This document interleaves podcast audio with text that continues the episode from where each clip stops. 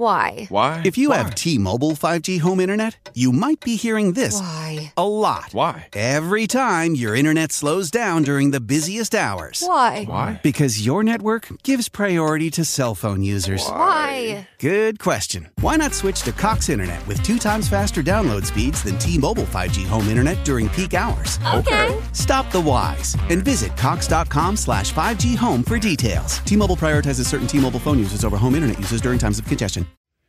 Essa é nossa série do mês de julho, a Construindo Pontes. A ideia é da gente construir pontes entre pessoas, entre ideias. Semana passada o Fernando falou de manhã, acho que manhã e noite, sobre construindo pontes entre a família. Eu vi que foi, eu vi uma parte, assistimos uma parte da mensagem, mas eu sei que Deus tem falado. Família, Carlos falou do jardim, cuidar bem do jardim. Hoje eu quero falar de uma ponte, é, de, uma ponte fácil, mas difícil uma ponte necessária, como todas elas, falar das pontes entre o corpo, a alma e o espírito. É, eu gosto dessa ideia das pontes, porque as pontes nos ligam as pessoas, as pontes elas fazem a gente chegar a lugares que nós não chegávamos. Mas é interessante que ponte é uma coisa elaborada, ponte é uma coisa planejada, então ela faz a gente chegar bem num lugar. Eu fui criado em São José dos Campos e os meus pais são da roça. Eu ouvia falar muito. Meu pai tinha um ditado que ele dizia o seguinte: quem não acha ponte passa na pinguela. Quem, já, quem sabe o que é pinguela? Só quem cresceu, quem teve um contato com a roça. Pinguela é o seguinte: no campo tem muitos riachos, muitos pequenos rios assim, não tem ponte. Então eles fazem uma pinguela. Eles pegam um toco de árvore, põem para você sair de um lugar para o outro. Então é uma pinguela. Ou então tinha o mata-burro, né? Quem conhece mata-burro? Olha, tem uma turma aqui que fala o meu idioma. E aí a gente tinha o mata-burro, que já é, uma, já é uma pinguela elaborada. Normalmente são dois, dois troncos assim de uma árvore bem reforçada. E aí você vai colocando madeiras ali, porque os burros passavam com carga. Então tinha a pinguela, tinha o mata-burro, mas tem a ponte. A gente quer que você construa pontes, coisas elaboradas, coisas pensadas, coisas que façam você crescer, evoluir, mas de uma maneira segura e chegar num lugar seguro. Às vezes a gente fica vivendo a vida passando em pinguela. Você não precisa passar em pinguela. As pinguelas às vezes são necessárias, mas ficar numa pinguela é porque você não desenvolveu e não construiu uma ponte. A gente pode construir pontes. Só que construir pontes dá trabalho. Construir ponte dá medo e andar sobre as pontes tem medo. Por exemplo, eu gosto de novidade, eu gosto de lugares diferentes, mas tenho medo de altura que você não tem noção. Então, a cidade de São Francisco, por exemplo, é linda. Tem uma ponte lá chamada Golden Gate, que é famosíssima. Na Golden Gate eu até consegui andar, mas tem uma outra ponte que é uma ponte nova, tem não sei o nome da bridge alguma coisa, que você vai e tem uma ponte indo para um carro vai aqui em cima, o outro vem embaixo. Eu passo ali, eu começo a pingar de suor, de pânico. Eu tenho que fazer terapia com a Elsa, com alguém aí, com a Jennifer para tratar desse pânico. Mas por quê? Realmente você enfrentar uma coisa dá um desafio, exige uma energia. Então, nessa manhã, o nosso desafio é refletirmos, e para mim vocês vão entender que foi um desafio bem grande. Entender ah, o que Deus quer de nós, com o nosso corpo, a nossa alma e o espírito dele que está em nós. Por que, que é um desafio grande? Primeiro, por duas coisas. Para mim é um desafio falar de corpo, não preciso explicar muito porquê, né? Apesar de estar assim, gordinho, eu já fui muito mais gordo. Eu vou contar no meio da mensagem uma experiência de 2013, mas eu já perdi 32 quilos. Mas ainda falta muito. E eu, eu, uma coisa que Deus me deu umas pancadas essa semana é com relação ao meu corpo, o meu cuidado com o corpo. Então é um desafio falar disso. Mas essa mensagem ela foi para mim essa semana. Quero dividir com vocês. E um outro desafio de falar de corpo, alma e espírito é porque a gente sempre dissociou corpo e alma do espírito. A gente sempre pensa no espírito, domingo, vem na igreja, lê a Bíblia, ora, e depois, aí depois é outro assunto. Não, mas não é o mesmo assunto. O corpo, a alma e o espírito estão juntos. Nós não podemos separar uma coisa que foi criada junta. Então nós vamos, espero que Deus fale ao seu coração. Vamos ter vários conceitos nessa manhã e eu também gosto de ir para a prática. Vocês sabem disso, o conceito e como a gente pode exercitar. Eu vou começar falando do corpo, conceituando o corpo, espírito e a alma. O que é o corpo? O corpo é essa massa formada do pó da terra, que Deus criou do pó da, do pó da terra. Quando Deus criou o homem, ele criou o homem à sua imagem e semelhança, ele juntou um tanto de pó e criou um corpo. Esse corpo humano é maravilhoso, tudo funciona. Aliás, deveria funcionar quando a gente não atrapalha. Ah, o corpo humano ele se recompõe, a capacidade do corpo de se refazer é uma coisa incrível, incrível. Então, o corpo humano foi criado por Deus, é a parte física, é isso aqui. É interessante que no DNA não existe uma pessoa igual a outra. Não existem dois seres humanos iguais. Só Deus para fazer um negócio desse. Só Deus para fazer uma pessoa como eu, como você, diferentes tons de cabelo, de, de, pele, com características diferentes. Esse é o corpo que Deus nos criou. O espírito. O espírito, quando Deus cria o corpo, ele vem e sopra o fôlego da vida. Então, o espírito é a parte de Deus em você. Olha que interessante, toda pessoa tem o sopro do Espírito de Deus na sua vida. Então, é rico pensar disso. Nós temos o sopro do Espírito. Mas o que, que a gente faz com isso? Aí é uma outra pergunta.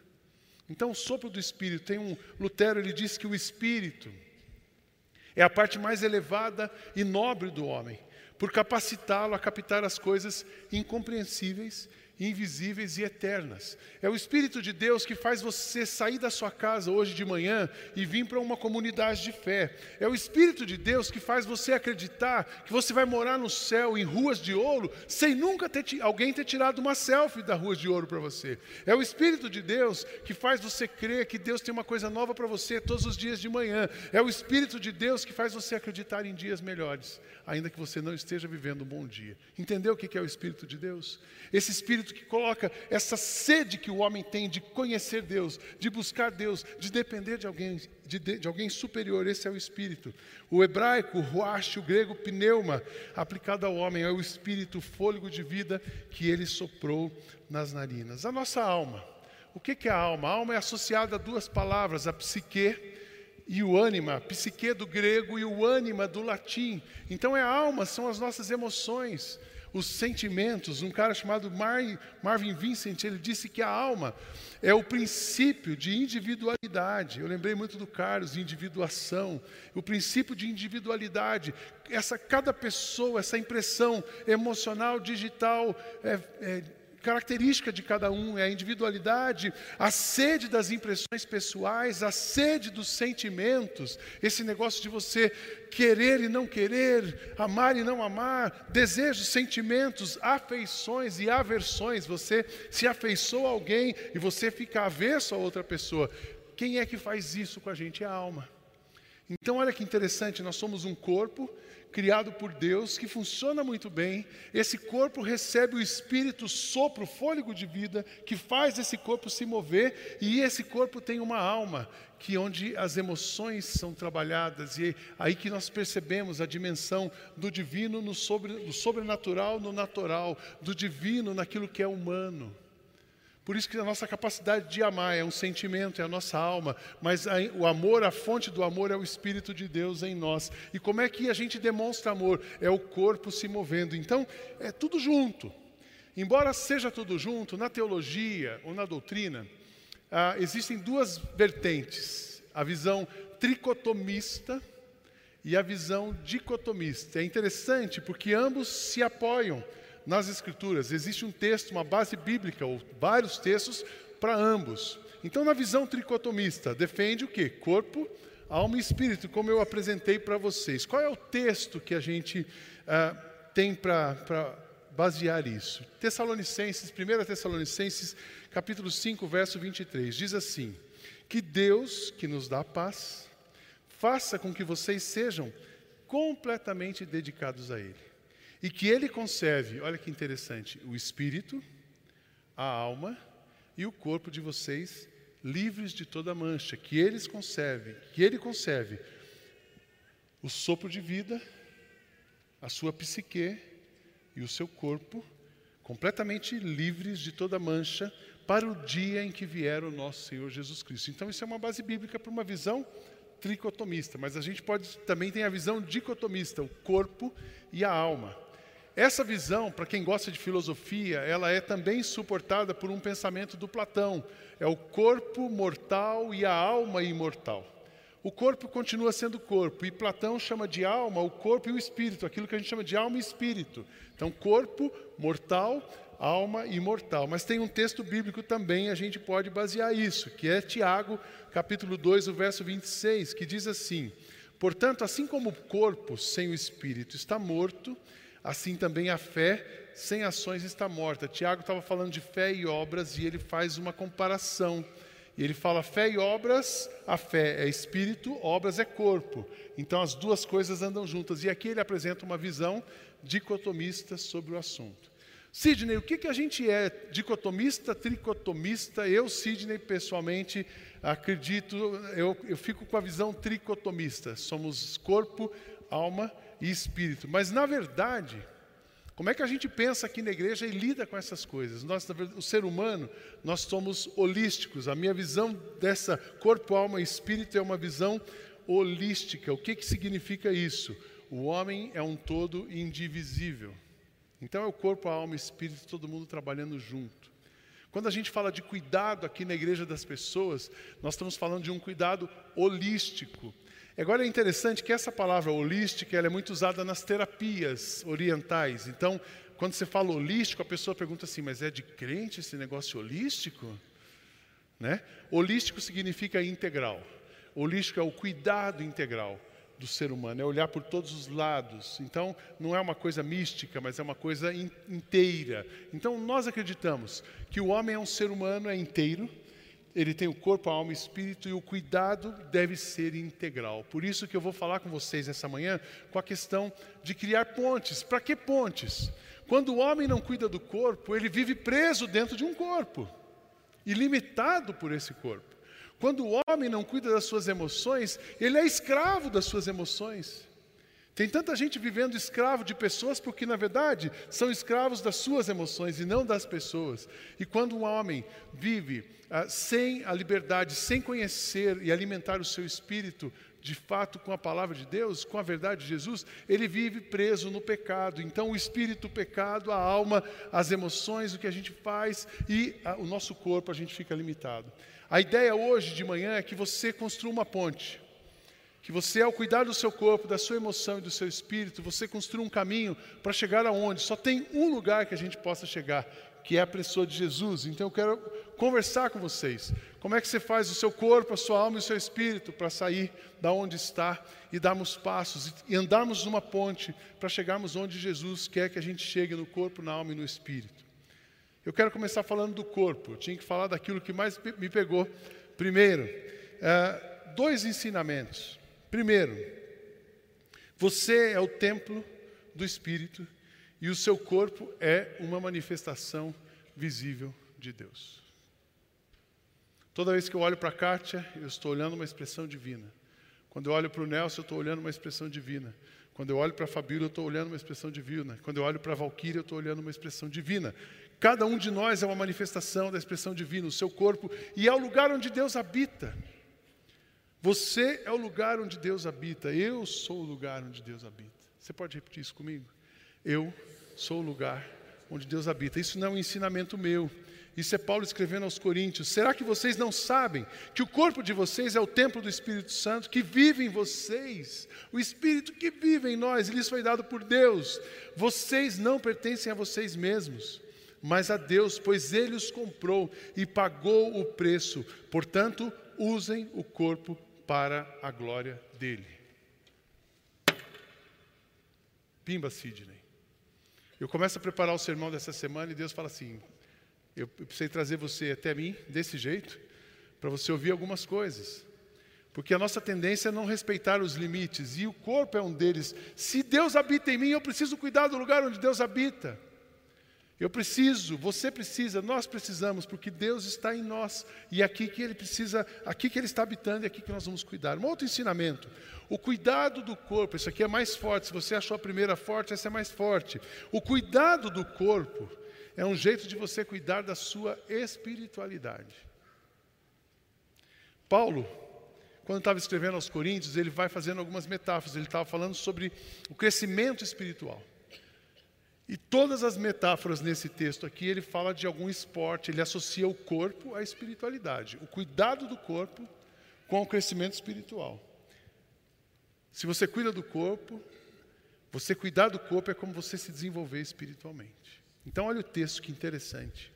Faço tudo isso por causa do Evangelho, a fim de tomar parte nas suas bênçãos. Ele estava falando de uma coisa espiritual. E aí ele vai dando um exemplo. Qual o exemplo que ele dá? Vocês sabem, essa coisa espiritual que vocês têm, vocês sabem que numa corrida, a Fernanda e o Ricardinho entendem bem disso, vocês sabem que numa corrida, embora todos os corredores tomem parte, somente um ganha o prêmio. Portanto, corram de tal maneira que ganhe o prêmio. Vou repetir. Portanto, corram de tal maneira que vocês ganhem um prêmio. Como é que eu ouvi isso? Portanto, Sidney, cuide do seu corpo de tal maneira que você consiga experimentar as bênçãos espirituais que eu já separei para você. Segunda comparação: todo atleta que está treinando aguenta exercícios duros porque quer receber uma coroa de folhas de louro, uma coroa que, aliás, não dura muito, mas nós queremos receber uma coroa que dura para sempre. Por isso, corro direto para a reta final. Corredor, corro direto, suportem para que você chegue até a linha. Terceiro exemplo, eu trato o meu corpo duramente e o obrigo a ser completamente controlado para que, depois de ter chamado outros para entrarem na luta, eu mesmo não venha a ser eliminado por ele. A falta do cuidado do corpo nos leva para um lugar distante de Deus. Eu aprendi muito isso essa semana. Porque às vezes a gente quer uma coisa, a gente não consegue. Não é a emoção e não é porque Deus não quer, o nosso corpo não aguenta o nosso corpo não vai. Então, o corpo precisa acompanhar os planos de Deus, precisa acompanhar suas emoções, mas precisa estar bem. Nós precisamos cuidar do corpo. Eu tive uma experiência aqui em 2013, e essa semana, eu, na, no meio da viagem missionária, eu tive uma crise de labirintite. Vocês sabem que quem já teve sabe o que é. Eu tive uma em 2017, fiquei cinco dias dormindo para recuperar. Tive uma no ano passado, fiquei três dias dormindo. Essa aqui foram dois dias. Deus falou: estou diminuindo o dia, na próxima eu recolho você direto. Olha o terror. Mas aqueles dois dias eu pensando o seguinte: Deus tem dado tanta oportunidade para nós. Deus tem abençoado essa igreja e nos abençoado de uma maneira que às vezes faltam palavras para descrever. Deus tem dado tanto trabalho, a gente está vendo tantos milagres acontecerem, mas eu, eu, estou atrapalhando Deus quando eu não estou cuidando de mim. Você e eu atrapalhamos a obra de Deus na nossa vida quando a gente não se cuida. Isso aconteceu, eu tive uma experiência, aprendi isso em 2013 e essa semana Deus me leva de novo para lembrar daquilo. Em 2013 a nossa igreja estava indo muito bem, nós tínhamos começado quatro anos eh, começamos em 2009 com 50 pessoas. Naquele momento, nós tínhamos 600, 700 membros e mil pessoas frequentando a igreja. E eu tive uma trombose mesentérica. Quem é médico profissional da saúde sabe o que é isso. Eu até aquele momento eu não sabia nem que a gente tinha uma artéria chamada mesentérica. Para mim era só safena e aorta, as duas que a gente ouve. Mas é uma trombose, a artéria, a mesentérica é uma artéria que irriga o aparelho digestivo ela que irriga com, é, vascularmente. E deu uma trombose. Uma pessoa de 44 anos naquele momento, o que, que parecia? Podia ser um câncer, podia ser lupus, ou podia ser uma coisa genética. E uma coisa genética. Eu tenho mutação de protombina. Quem é da saúde sabe disso. O organismo ele vai trombosando. Quando ele fica sob estresse e envelhece, ele vai trombosando. Então você tem que tomar anticoagulante. Eu faço isso todo dia. E deu essa trombose e, foi um milagre. Deus me deixou 60 dias, 15 dias no hospital, 45 em casa e preservou a vida. Foi nessa época que eu comecei a emagrecer, dali que eu perdi 32 quilos, porque engordou. Cuidei da igreja e não cuidei de mim. Então quase eu morro, deixo a viúva e a igreja. E as meninas. Quase que eu não vejo Daniel. Mas Deus renovou ali. Então, essa semana Deus falou muito comigo. Sidney, cuide do seu corpo. Falei, Deus, mas eu tenho que pregar isso domingo. acho que eu vou trocar. Eu vou botar o Gladstone para pregar esse tema e eu prego outro. Deus falou assim: não, você vai pregar. E você vai ter que praticar. Você vai ter que assumir seus pecados diante da sua igreja e assumir um compromisso de se cuidar, porque eu quero você nessa igreja. Eu não quero que você me atrapalhe. Então, estou assumindo um compromisso aqui. Já conversei com o Reinaldo um pouco. Eu preciso. A minha secretária, tem uma secretária nova, graças a Deus, vai me ajudar com a agenda. Minha mulher já está pegando no meu pé faz tempo. A liderança da igreja também. De eu cuidar da minha saúde. Então, eu preciso cuidar. Então, assumo com vocês um compromisso de fazer isso nos próximos dias para que isso vire um hábito. Porque eu gosto, para mim, trabalhar não precisa mandar eu trabalhar, produzir não precisa produzir, comer também ninguém precisa me mandar comer, mas fazer o bendito do exercício, levantar cedo, ir para aquela academia.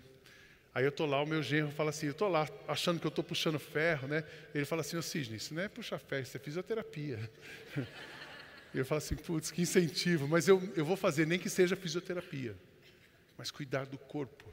E eu quero desafiar você a cuidar do seu corpo, porque nós somos o lugar onde Deus habita, amém, irmãos?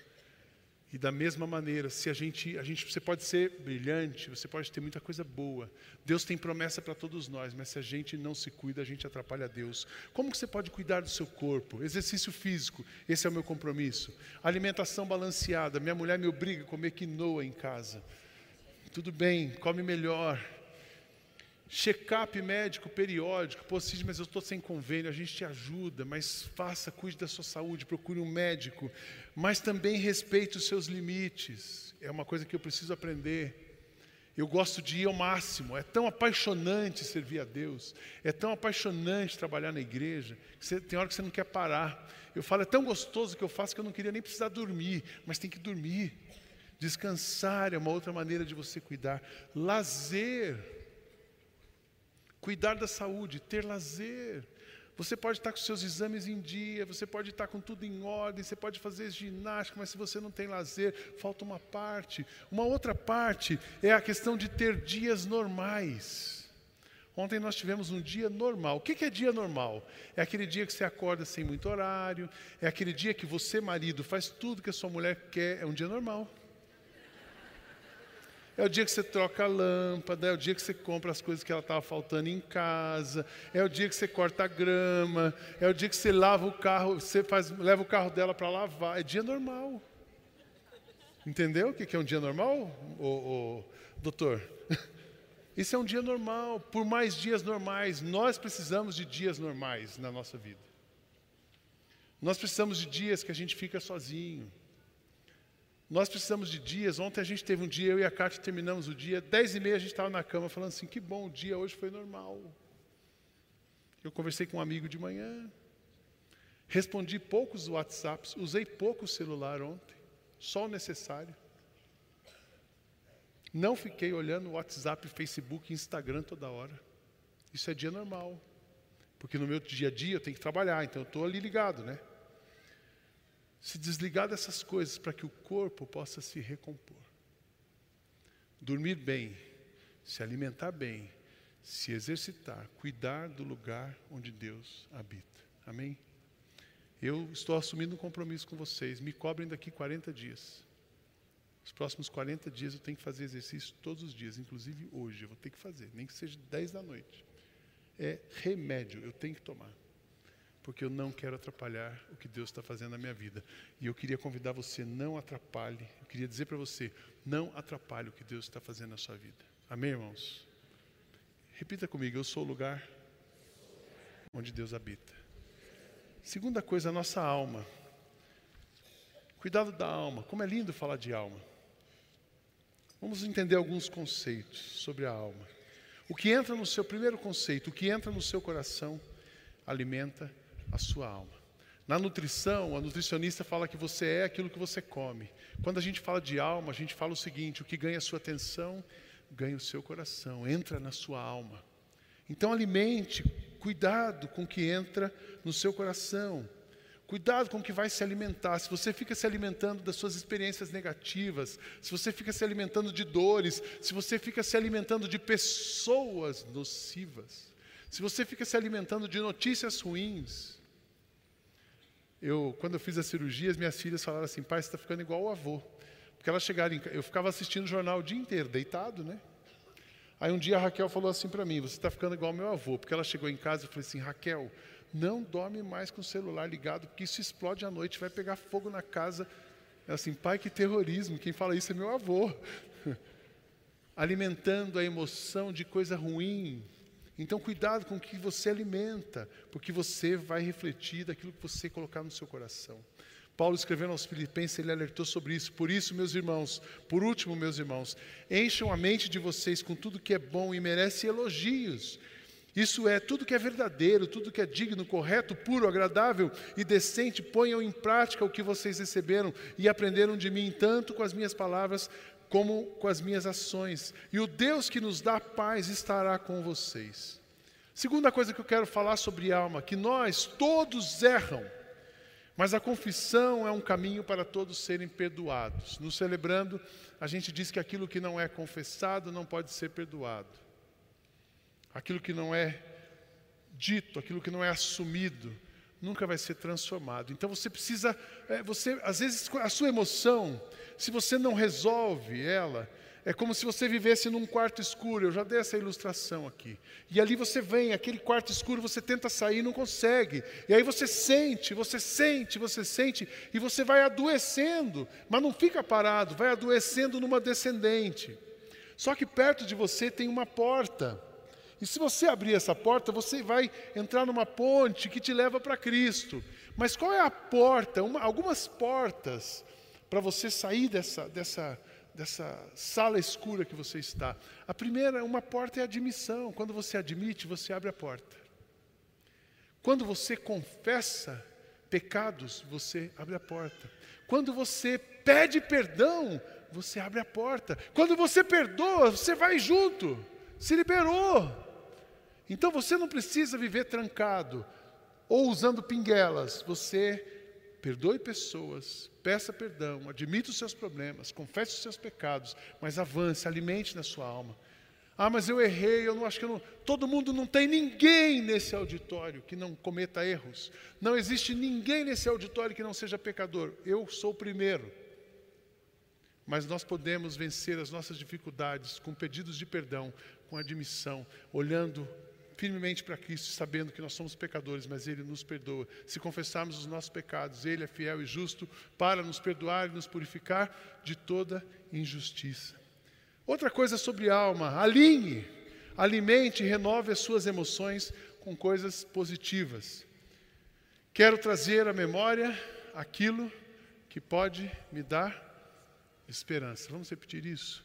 Quero trazer à memória aquilo que me dá esperança. Eu aprendi com o Carlos Bacordi, eu aprendi com o Carlos Barcelos ou com o Carlos Bacordi. Essa foi com o Carlos Bacordi.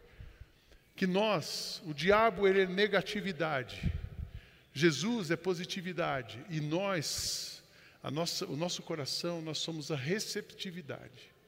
A gente não produz nem o bom e nem o ruim, mas a gente pode receber do ruim e pode receber do bom. Você pode se alimentar de, de coisas ruins que tem, estão ligadas ao mal. Você pode se alimentar de coisas boas que estão ligadas a Jesus. Alimente o seu coração com as coisas de Jesus. Alimente as suas emoções com coisas positivas. Quero trazer à memória aquilo que me dá esperança. Se você abrir o seu Facebook de manhã e aquilo não te der esperança, tem alguma coisa errada. Algumas, eu, eu, eu tenho conversado com pessoas sobre isso. Ah, mas fulano me faz tão mal. Unfollow. Primeiro passo, unfollow. Dá um unfollow lá no Facebook. Segundo passo, amigo, a gente não consegue ser amigo no real, não vamos ser amigo aqui, eu não quero te ver porque você está me atacando. Facebook não pode ser para atacar ninguém e nem para você ser atacado por ninguém. Não se permita ser atacado por ninguém em nenhuma rede social. Amém? Mas também não ataque ninguém em nenhuma rede social. Olho no olho, conversas. Gente adulta conversa, já falamos sobre isso. Então, suas emoções, para que, que você vai abrir? Os... Já pensou, você abre o seu Facebook de manhã, vem lá a Angélica batendo em você. Fala assim, vou conversar com a Angélica. Então, não quero ver a Angélica, ela não gosta de mim. Para que, que eu vou ficar vendo a Angélica e sofrendo? Para que, que eu vou receber uma coisa negativa?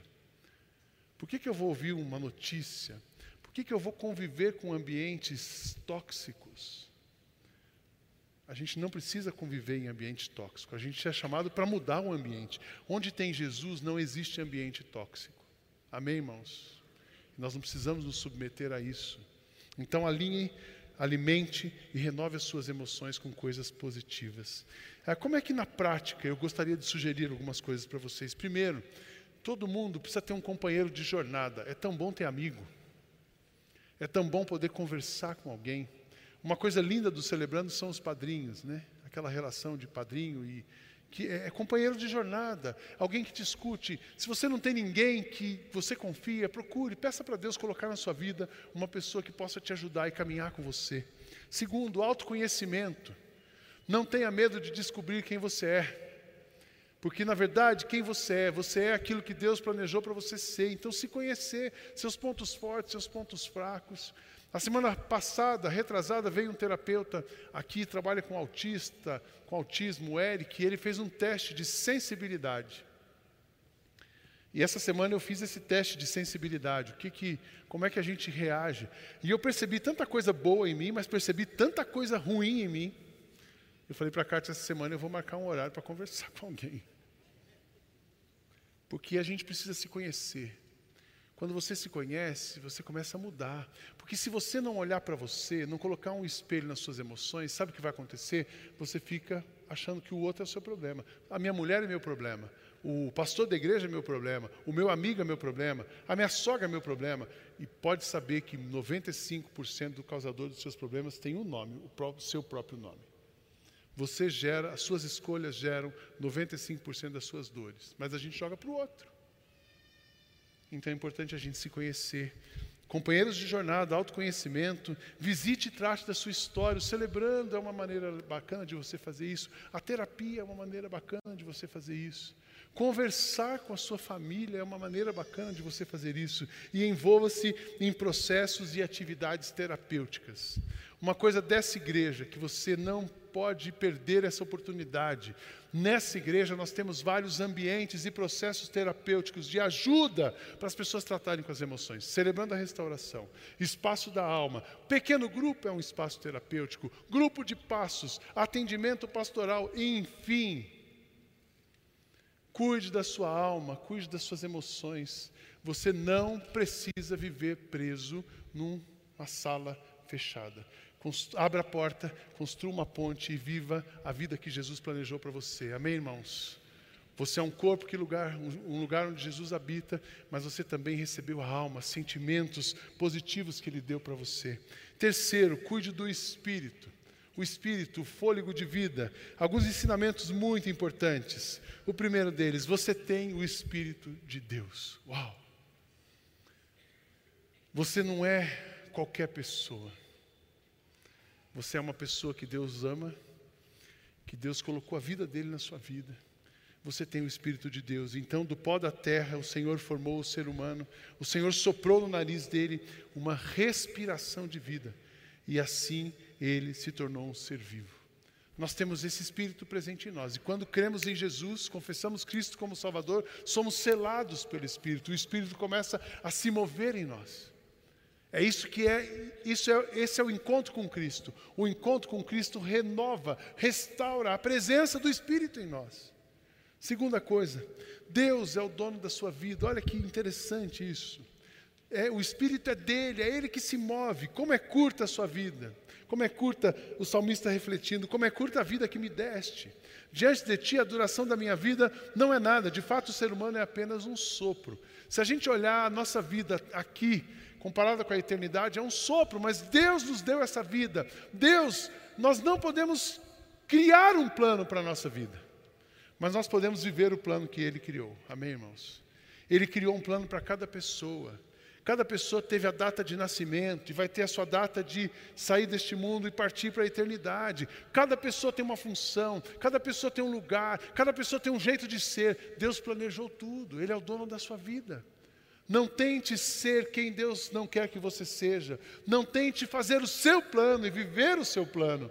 Mas deixe que o Espírito faça, revele para você o que Ele tem para você e viva na sua vida os planos do Espírito de Deus para você. Amém, irmãos? Outro ensinamento: você depende de Deus. Tem muita gente querendo, se achando, ninguém nesse auditório é competente o suficiente para se bancar, para se dirigir, para se organizar. Só Jesus pode fazer isso. Deus, o Espírito de Deus, esse é o Espírito. Vocês, todos esses animais, dependem de ti, esperando que lhes deem o alimento no tempo certo. Tu dás a comida e eles comem e ficam satisfeitos. Quando os escondes o rosto, ficam com medo. Se cortas a respiração que lhes dás, eles morrem e voltam ao pó de onde saíram. O Zeca me disse assim hoje: Não, pastor, eu estou triste, mesmo a minha mãe tendo 92 anos, mas que bom, ela morreu dormindo, ela só apagou. Ela estava dormindo e apagou. 92 anos, porque o Espírito falou: agora é hora dela voltar para mim. Porém, quando lhes dás o sopro de vida, eles nascem e assim dás vida nova à terra. Em quem que você confia? Espiritualmente falando, em quem você confia? Quem que você está seguindo? Não siga um homem. Não confie em você. Só confie em Deus. É Ele que é o dono da sua vida. Um outro ensinamento: não limite a sua espiritualidade a uma religião. Às vezes a gente pensa que o espírito é vir no culto, é pertencer a uma igreja só, é ler a Bíblia e fazer oração. Isso é importante, claro, você vai alimentar o espírito, mas não seja um religioso. Alimente o seu espírito com Cristo, com o que Ele tem para você, com a voz dele dirigindo você. Olha que interessante, o profeta falando para o povo, o povo foi, o povo de Israel se considerava espiritual e a vida espiritual deles era uma religião. Olha o que Deus diz para eles, profeticamente falando. O que é que eu quero que vocês façam nos dias de jejum? Será que eu desejo que passem fome, que se curvem como um bambu, que vistam roupa feita de pano grosseiro e se deitem em cima de cinzas? É isso que vocês chamam de jejum? Acham que um dia de jejum assim me agrada? Não, não é esse o jejum que eu quero. Eu quero que vocês soltem aqueles que foram presos injustamente, que tirem de cima deles o peso que os faz sofrer, que ponham em liberdade os que estão sendo oprimidos, que acabem com todo tipo de escravidão. O jejum que me agrada é o que vocês repartam comida com, com os famintos, que recebam em casa os pobres que estão desabrigados, que doem roupas aos que não têm e nunca deixem de socorrer os seus parentes. Às vezes a gente vem para uma igreja, a gente vira um religioso contumaz, achando que vai alimentar o espírito. Religião não alimenta o seu espírito, mas fazer o que Jesus quer alimenta o seu espírito, cuida do seu espírito, fortalece o espírito de Deus que está em você.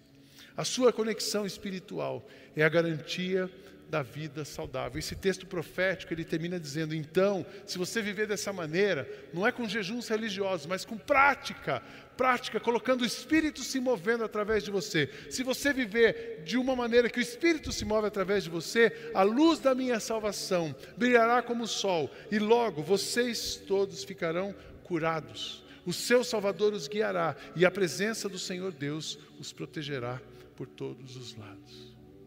Por último, eu quero dizer: você é um ser espiritual, a imagem de Deus, feito, criado à imagem de Deus, vivendo no mundo natural, mas a caminho da eternidade. Na verdade, a vida que nós temos, ela é sobrenatural. A vida é um mistério. A vida é um milagre. A vida é divina. E para nós, seres humanos, foi dada a oportunidade de viver essa vida em todos os aspectos da nossa existência, no nosso corpo, na nossa alma e no nosso espírito. Deus tem promessas para nós. Na nossa individualidade, nas nossas aversões e afeições, Deus tem um plano para nós.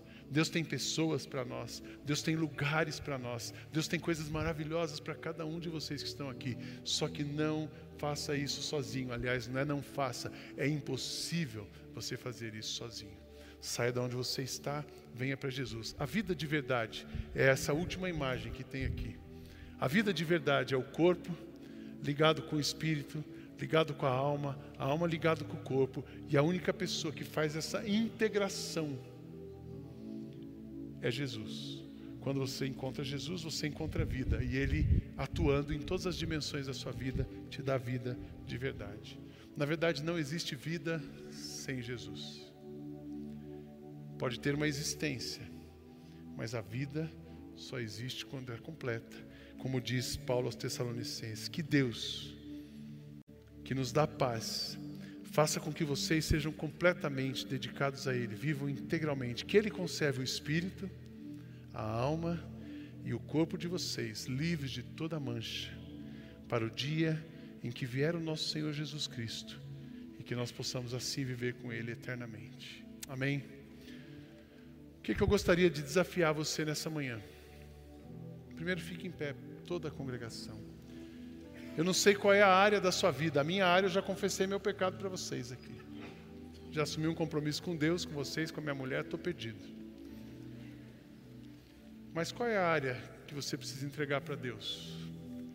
Será que você está vivendo num quarto escuro, fechado e não consegue achar a porta? Hoje é dia de você sair disso. Será que é o seu corpo, saúde? Você não está sendo. Eu falo para a Kátia, se a gente morar num lugar tão bom como esse e não se cuidar, é um pecado. Então eu quero parar de pecar desse jeito. Corpo, a emoção, o espírito.